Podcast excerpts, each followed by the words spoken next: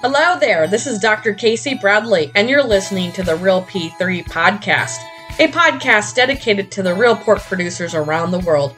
I hope you enjoy.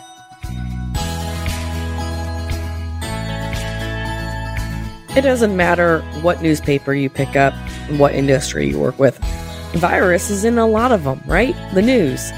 Either the COVID virus, or if you work in the pig industry, it's PRRS lately here, at least in the US. And we've been dealing with different pathogens, either bacterial or viral, for years in our industry. And with the recent surge of PRRS 144 and how devastating that has been here in the US for our swine producers this year, I thought it would be a great opportunity to interview Dr. Joel Flores with Cambridge Technologies, and he's going to talk about vaccines. Dr. Flores has a lot of experience in diagnostics and vaccine development, so I hope you enjoy. Well, hello there, Dr. Flores. How are you doing today? Pretty good, thank you. How about yourself? Good. Would you mind telling the audience a little bit about yourself, if you don't mind? Okay, my name is Joel Flores. I'm originally from Mexico. I get my D veterinary medicine certificate for the title in Mexico in 1984. I worked for the uh, pharmaceutical industry for a couple of years in Mexico, and then I moved to the north of the country. I always worked for farm animals since uh, 1986, and I came to the United States in 1991 to make a postgrad education at Purdue University. I worked with Purdue University from 1995 to 2000. I did my own program on master's and doing a research on Helicobacter pylori and gastric ulcers in swines. And after that, I worked for Smithfield for five years. And then I moved to uh, the Department of Agriculture in Virginia, the USDA, and I told you come back to the home industry with vaccines. I work for Cambridge Technology, it's a company that makes autogenous vaccines for cattle and for swine. Well, that's some great background. And we've met through a mutual friend in the swine industry. So it's kind of great to be here. We we met at World Pork this year and we were talking about vaccinations. And I asked you, what's going on with PRRS 144 and what are some some of the issues we're having and why is it I mean, are vaccinations not safeguarding us better? Well, the issue is that vaccines can have different reasons why they maybe are not working as good as we want. Some of them are, can be just by the vaccine, sometimes because we don't apply them correctly. I don't think any company made vaccines to fail. They normally do in order to improve.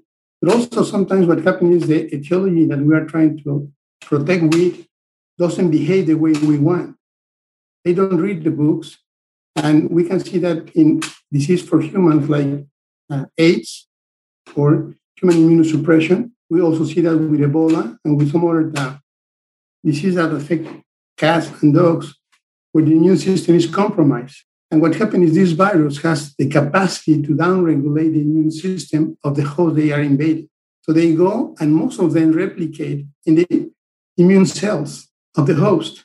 In this case, PRRS replicate in the uh, alveolar macrophage, the cells that protect the lungs.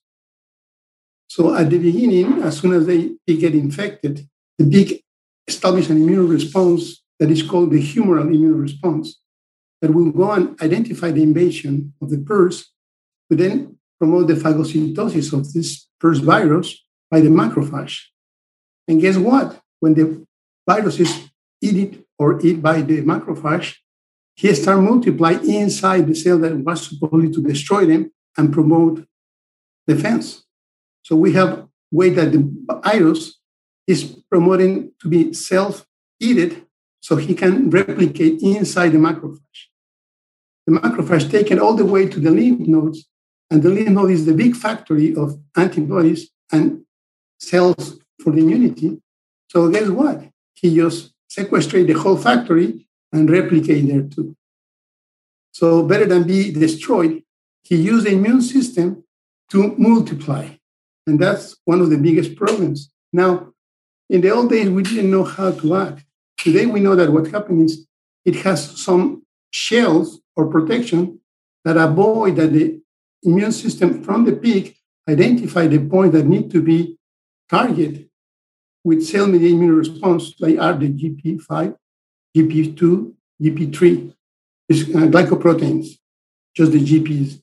So now we know what we have to do and start targeting on that direction with the new vaccines, the January vaccine, subunit vaccines. We are not there today, but I will say in the future we will be there. Nevertheless, right now, we can use the prime booster situation because inactivated vaccines will don't do the job. The live, modified live vaccines that we have today also they don't do the job completely. So there has to be a combination of the two of them, so we can have an immune response that will take time, but we will develop immunity. So let's talk about the COVID world. We've made COVID. leaps and bounds in the modification of this new vaccine that is, you know, targeting what the specific attachment molecule, the S protein, correct? Is this advancement on the human side going to be able to help us create vaccinations on the swine side and cattle side to prevent PRRS in the future, or does it not help accelerate that for us? Well, what happened is uh, in this case with uh, PRRS virus, is not just one structure. With the coronavirus, we know that it's the spike, and they, that's why they are targeting just that spike. In PRRS virus, we at least know that there's proteins that has to be used for the vaccine, subunit vaccines, but they are not like the spikes on the coronavirus. They are allocated within the proteins and also within the matrix of the virus. So in order to be able to do it, we need to culture the virus, destroy it, break it, and then purify so we can have just these proteins and then put it within any kind of a subunit vaccine. We can use adenovirus, we can use DNA virus, uh, DNA vaccines, or we can also use um, plasmids. But yes, it is possible to do it. Well, you talking about macrophages, you bring me back to my master's degree. And um, I spent, I don't know how many hours with a microscope counting macrophages and how many sheep red blood cells they ate. So, one of the things that I focused on was passive immunity. So, how can we change that to innate and adaptive immunity in the pigs or what we fed the sows? When we're talking about macrophages, can we overregulate that innate immune system through different feed technologies that that help PRRS succeed? Or are there some in your options some things we can do to underregulate macrophages? Is that a better approach or how do you look at that from a stimulating or you know downregulating immune system for a wean pig and well i will say we, we don't need to uh, downregulate the macrophage because then you will put the pig without defenses mm-hmm. So it's, it's not something that we're looking for. We're trying to make more than nothing stimulate the immune system to produce the right antibodies when we present the right protein to be used. But that gets us back to the right vaccination. Well, yes. So you were quite opinionated at, at, World Pork, and I loved your thoughts on why vaccinations fail. And we talked about half doses, single doses, things like that. Talk us through about these decisions we're making that saves us money in the short run, but may be costing us money in the long run. About the vaccination? Yeah, we talked about, you know, people cutting their doses in half or one dose, uh, two dose and things. Yeah, what happens is normally the people believe that because the, the shot has to be like a one milliliter, and it's the same that you can apply to a old sow, to a piglet that weight 120 pounds, and then when they see the little one, they say, oh, let's put half of because it doesn't need so much. And most of the time, the dose that we apply, it has nothing to do with the size of the animal. What we are trying to do is to get a level or titer of viral particles or bacterial particles that will promote immune response. When we have a modified live virus, that means the virus is active. So we put it inside the animal and it will multiply. So it doesn't need a large quantity. And when I'm talking about large quantity, we're talking like 10 to the 3 or 10 to the 4. That means 1,000, 10,000, or 100,000 particles, right? For a vaccine, in this case, PRRS, to be effective, you need to be like a 10 to the 5, 100,000 particles, a modified life. If you want to go with an inactivated, then you have to go like 10 to the 6, that is 1 million particles. It has nothing to do with the size of the pig. It's about the, get the immune system working. These production trials I hear about, a lot of people are cutting doses in half or maybe only giving one dose. What is the risk then if we need to get, depending on the vaccination, 10 to the 5 to 10 to the 6 particles? Okay, what happens is when they do uh, subdoses of the vaccine, we're going to say they are priming the animal. You know, they vaccinate, they give it a shot, so the immune system of the animal will recognize the enemy, right? And will trigger a little small immune response. Maybe don't develop as much response that need to be done in a way of protection. But what happens is with time, that pig will see again the, the virus or the bacteria within the environment. And then the natural exposure will work like a booster. So for some other diseases, maybe it will work because each time that you immunize an animal the first time, you get cells, memory cells that will remember the invasion, right? And then they will develop. And if the pig is in good health, he will respond. And in two, three weeks, he will develop the immunity needed to protection. But the sad part with persons that or get a good immune response and control the invasion, it takes to two to three months. So if they vaccinate a little pig during the lactation time, right, with half of the dose, and then the pig go out to an environment where there is a lot of virus, he maybe has two three weeks, so he has not enough protection to support that invasion. So the environment will also dictate how good or bad is going to be the life of the pig.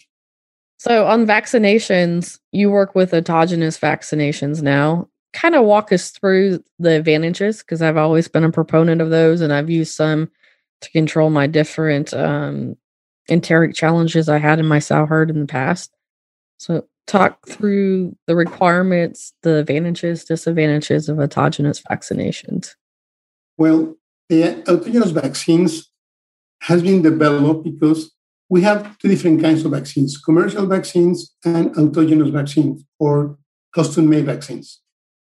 Most of the time, the big industry, they develop vaccines that can be applied for millions of animals because they are looking for something that can be applied everywhere around the world, right? So when you have an organism that is maybe unique, doesn't change, and is the same everywhere, that vaccine will work fantastic. One example was mycoplasma vaccine. You know, it was a vaccine that companies used to sell billions of them around the world every year. Why? Because the mycoplasma doesn't mutate. It's the same. The same one that's 40 years ago is the same today. But with other diseases or other etiologies, is not the same. In the bacterial world, we have Streptococcus suis. It's one name, but the same family has like a 32 or 35 serotypes that are different. And sadly, they don't share protection. So Streptococcus suis is around the world, but in America, we have serotype 2 that is maybe the more active. In Europe, we have number one. So the vaccines don't cross. So I will say truly is not something that is very attractive for a company to make a licensed product that they cannot modify they have to have seats there and they have to keep it and make a patent. So commercially is not something that they are attracted to do it. But for producers that are having problems and struggle, it's a need to solve their problem. So the old version that one product fit all doesn't work. So what we do is we go to the farm, we sample the animal the farm, we send samples to the lab. It can be the university or the lab in our company, and we do the isolation of the etiology, we prove it, and then we identify, we culture, inactivate it, and then we apply with a adjuvant. The adjuvant is in order to promote the immune response to have a activity. If we just put the organism inactivated, it's like if we just give it a shot of water, maybe get a little abscess because we put some material there, but there won't be no immune response. Today, we have adjuvants that are able to promote humoral immune response and cell-mediated immune response. That is what we are looking for. Neutralizing antibodies is the, are the ones who neutralize virus or bacteria, even toxins from infections. So that's what we do.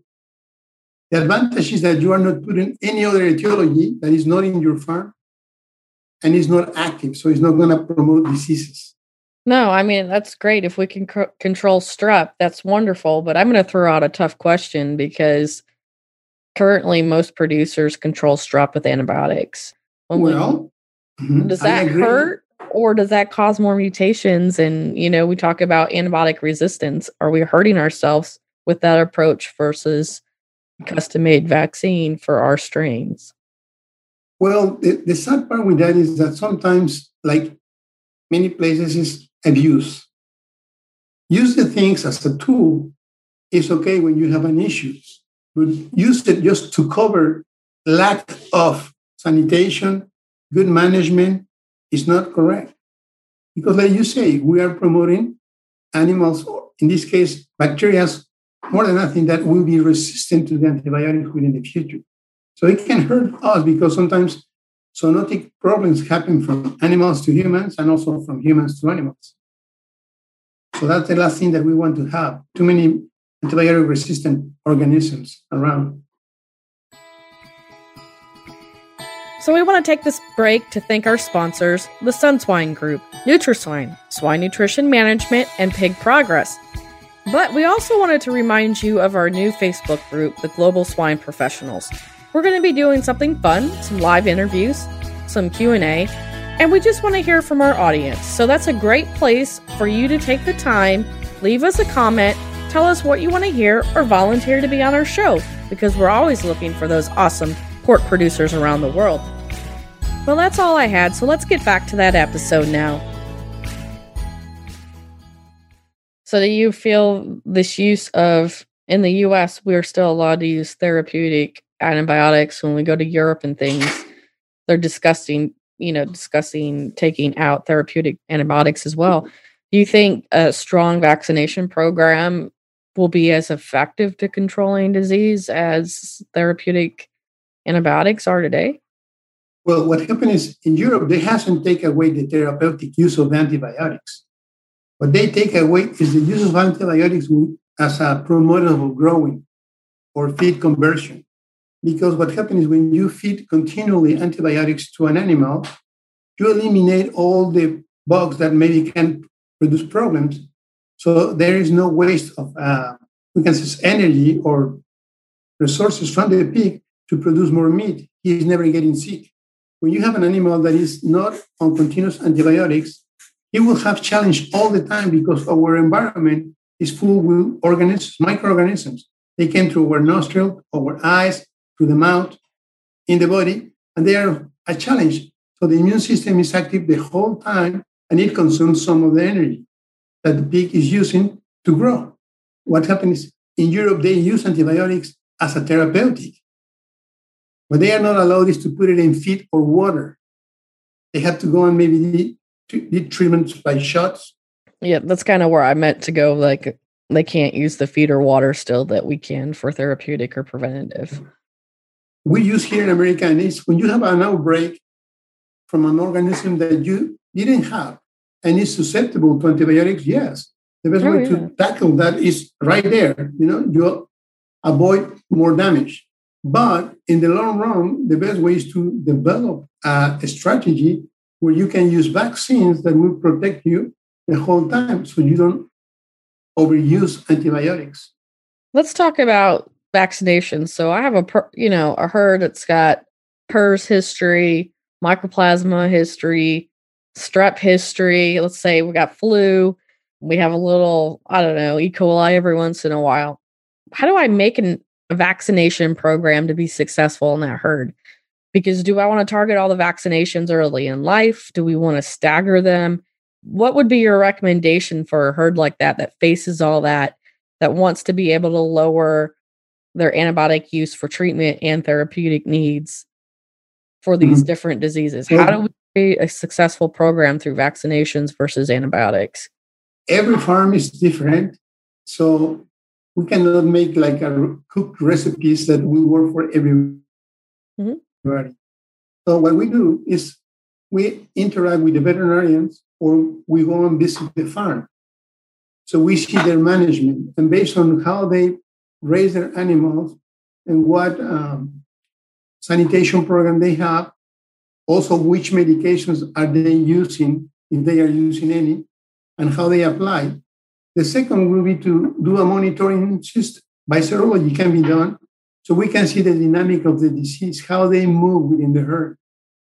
Is they have a continuous presence the whole time, or they have cycles where they have like influenza and PRRS, and then get quiet and then come back again.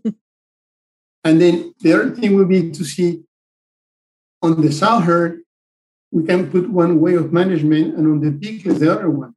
Sometimes the immunity from the mother will protect the pig in a good way. If we have a management of it like a whole cycle, or if we have two sites, three sites, or just when to finish. So depends that, but yeah, it can be promoted to get a calendar and also see which one of all the diseases they have really are, we can say, the ones pulling the trigger and who other ones are just the invited one. They just came as a host mm-hmm. when the party started. So you brought up a good point. It sounds like we need to do a lot more diagnostics on a regular basis, even in healthy, presumed healthy flows to understand these dynamics. Well, the first thing will be yes to do a, a perfil on the uh, animals to see which diseases are present. And most of the time, the veterinarians already know which diseases are there, and also we can sense the seasonal of them. You know, which one get exacerbated in the fall, which one in the summer, or which in the spring. So based on that, use is how you will target your vaccination and your program. So, in your mind as a veterinarian, you know, what are some other things besides vaccinations and antibiotics can we do to control disease that we're not doing effectively today? Well, the other thing that is very important and veterinarians has to make a big emphasis on that is sanitation. We need to look for biosecurity. We need to look for cleanliness. You know, sometimes people think because they are animals, they can live in a very bad, unhealthy environment. And yes, they will do everything to survive without them. They can maybe die from a disease.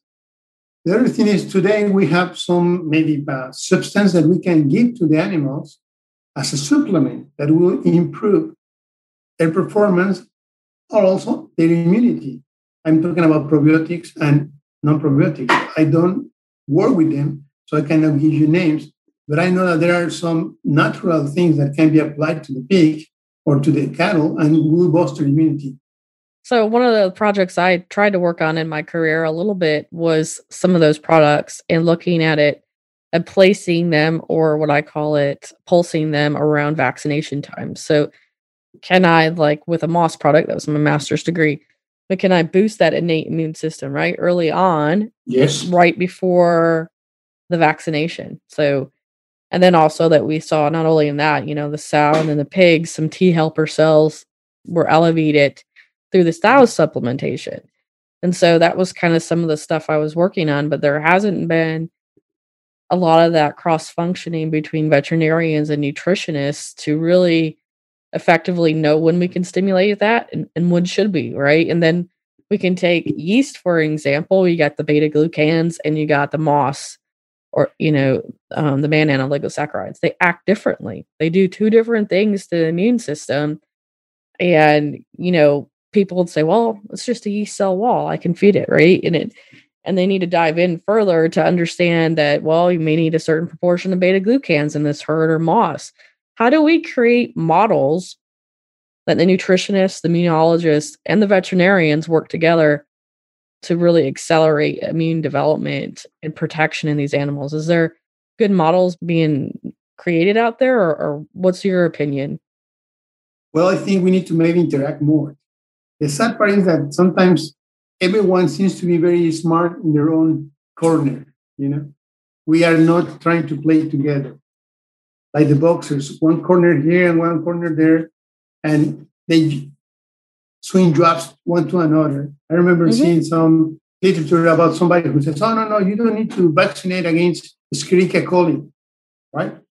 We have a big problems in the swine industry with Escherichia coli. The, some of most of the areas in neonate needles is because of Escherichia coli. And the easiest way to control is give it a, one vaccine to the mother before farrow, five weeks. Oh, they say, no, no, no, put this thing on the water and then the pig is not going to get sick. I believe, you know, because there are some products that will change maybe the electrical charge, the pH, or something within the gut that will, yeah, will help the pig to minimize the colonization. But it still is not the answer. So I would say, if we can have one tool, why not use two? You know? Each one will work in their own section, but then we will be more successful.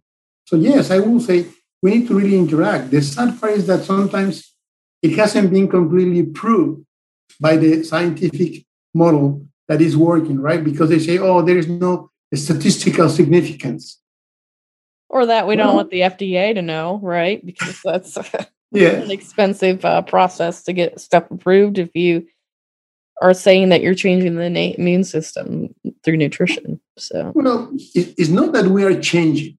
What happens is we are making them more favorable to the mm-hmm. pig because it's like with us, you know, if people doesn't eat right things, they get promoted to get more problems. Most of the disease that we have is because what we eat. If we eat too much sugar, type 2 diabetes didn't came free. It's because we abuse on the sugar, right? So we jeopardize our pancreas, the insulin doesn't work, and guess what? You have type 2 diabetes. It's not because you were lack of insulin or your pancreas was dead. It's just because you abuse on the sugar. So the body says, forget it. I'm not going to keep working on this. That's I quit. No, I, I, think that's some good points. Any last minute thoughts on, on your mind on vaccination, sanitation, diagnostics? Mm-hmm. Well, I will say uh, people who really do raise animals and is conscious about what they are doing, they follow all these procedures. You know, they have veterinarian maybe working with them. They maybe also are doing innovation with nutrition and management, looking always for the animals in the best place, the best environment, and minimize any kind of adversity. So yeah, I will say to me is the key. We have to work as a team, not as just myself and with this uh, silver bullet, I'm going to fix all the problems. No, it's not like that. We have to uh, be really uh, not just believe in things, but we, we have to uh, apply what we are learning every day and move from one step to the other to make things better. Because sometimes I remember when I came to the United States, people used to do continual medication on the pig to avoid mycoplasma. So the first vaccines that came out to the market was like, okay, this is going to be the silver bullet. And some people says, oh, it didn't work. Well, did you apply on the right time? Did you did is incorrect? So sometimes little things we need to be aware of what are we doing that is making the animals not being successful, right? Breaking down the silos, right? Teamwork. Yes. yes.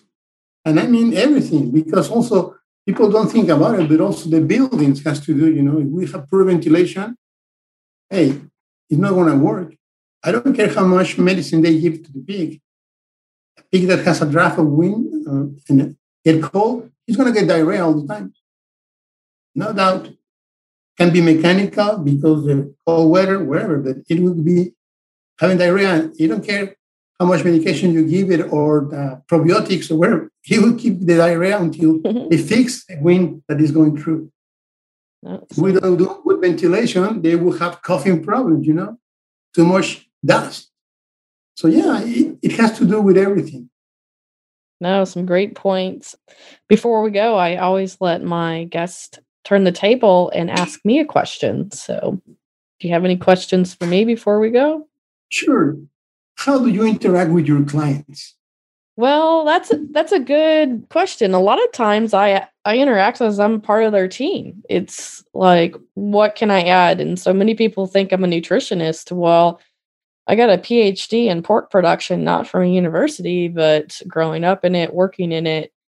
And, you know, I always look at it from a manager level, and a lot of people bring a veterinarian in a room and a nutritionist in a room in the overall boss. And a lot of people think that's ex- you know this is our sop this is what's getting done and you go spend a day with a crew and you can tell you right now what they think's getting done and what is actually getting done is not the same. And so i try to look at it to say are, are we sure that this is really happening? Do we have training right and I talk through the, the challenges because really ultimately at working for some of these large feed additive companies, for instance, and nutrition companies, we and like you said, with the, the commercially available vaccines, we want one thing, one size fits all. And that's never my approach with my clients or producers. It's like, okay, what can you do?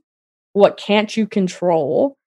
And then, you know, if there's a disease problem, there's obviously nutritional strategies we can talk about, but I'm bringing the veterinarian in to say, hey, how can we work together, right?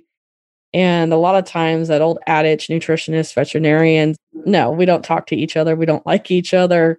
You know, we we both think we can do each other's job sometimes, or, or whatever. Egos, I think, get in the way. But you know, I've just learned throughout my career of when I've had a really good veterinarian to work with, I loved it. As a nutritionist, we could accomplish a lot more. When I didn't really have a veterinarian or, or a good one that you know in different situations is very difficult to make progress. And so I try to look at it from boots on the ground, not, you know, the overall manager, but, you know, the people on the ground. How can we make it easy for them?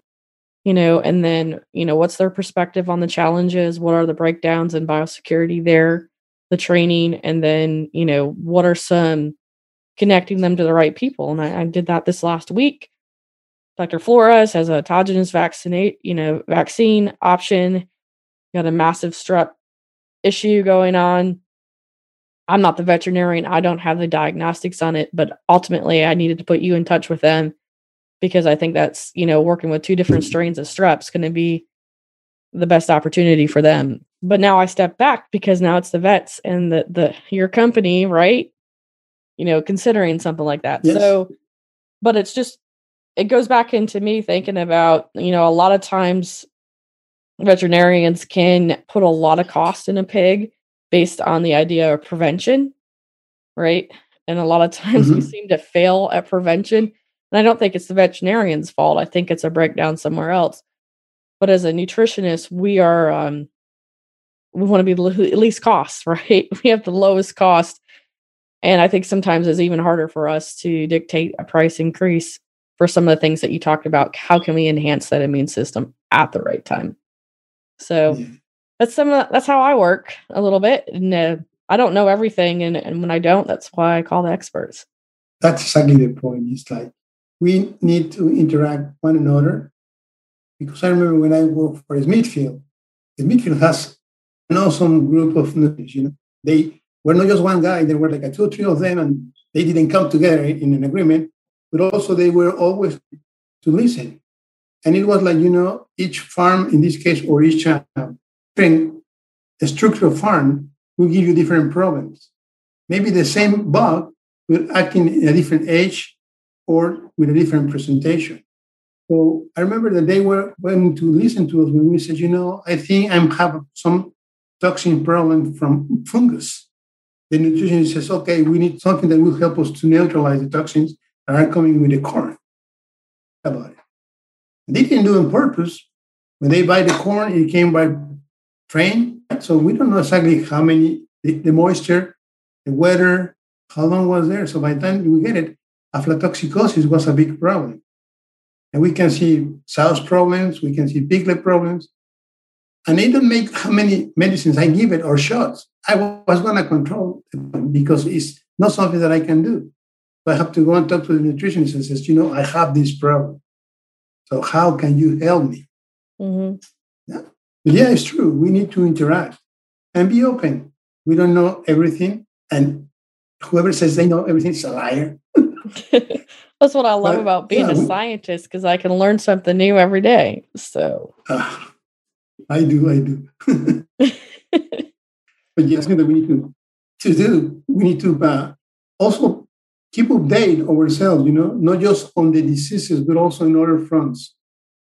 What else is there, you know, about technology within buildings, environment, filters, immunostimulants, nutritionist things. And yeah, I remember one time one of my friends from Mexico, he was talking to me about giving a oregano, Oregon, hmm. to the pigs when they were sick and they recover. And I was like, I don't believe. And he said, Yeah, we have been putting one or two pounds per ton of feed in these piglets, when they came to the nursery, and they have less diarrhea problems and less, less uh, respiratory problems. And then I noticed that some people here in America, they have oregano oil. And when they feel like they are getting sick, they just get some drops or pills and it busts their immune system. So I was like, well, you know, it's not more than just the get extraction of the oil. And it does. So, hey, we need to be open. Everything came on bottles from the pharmaceutical companies. no, I agree. I have some crazy ideas of I can't say it on the air because it'll steal my idea, but I think there's a lot to learn, right? In looking yeah, at different forms of abusing the immune system. And you know, I mm-hmm. r- really appreciate your time and expertise. And if somebody wanted to reach out to you to learn more about the autogenous vaccinations, how do they do that? Well, they can go look on Google. We can go to Cambridge Technologies. Okay. It's the, the pharmacy company that I work with. But if they want, I can give my phone right now. It's a uh, 507 666 1638. You can give me a call and I'll be willing to talk to you. Yeah, and that's a plus one for our international colleagues as well. So, or and what's yes. your email? J Flores at cambridgetechnologies.com. Well, thank you very much, Dr. Flores. As always, it's a pleasure to learn from you, and let's stay in touch. Okay, thank you. Before we go, we want to thank our sponsors again Swine Nutrition Management, Nutrisign, Pig Progress, and the Sun Swine Group. Don't forget to join our Facebook, the Global Swine Professionals. And as always, if you get a chance, hug a pig for me today.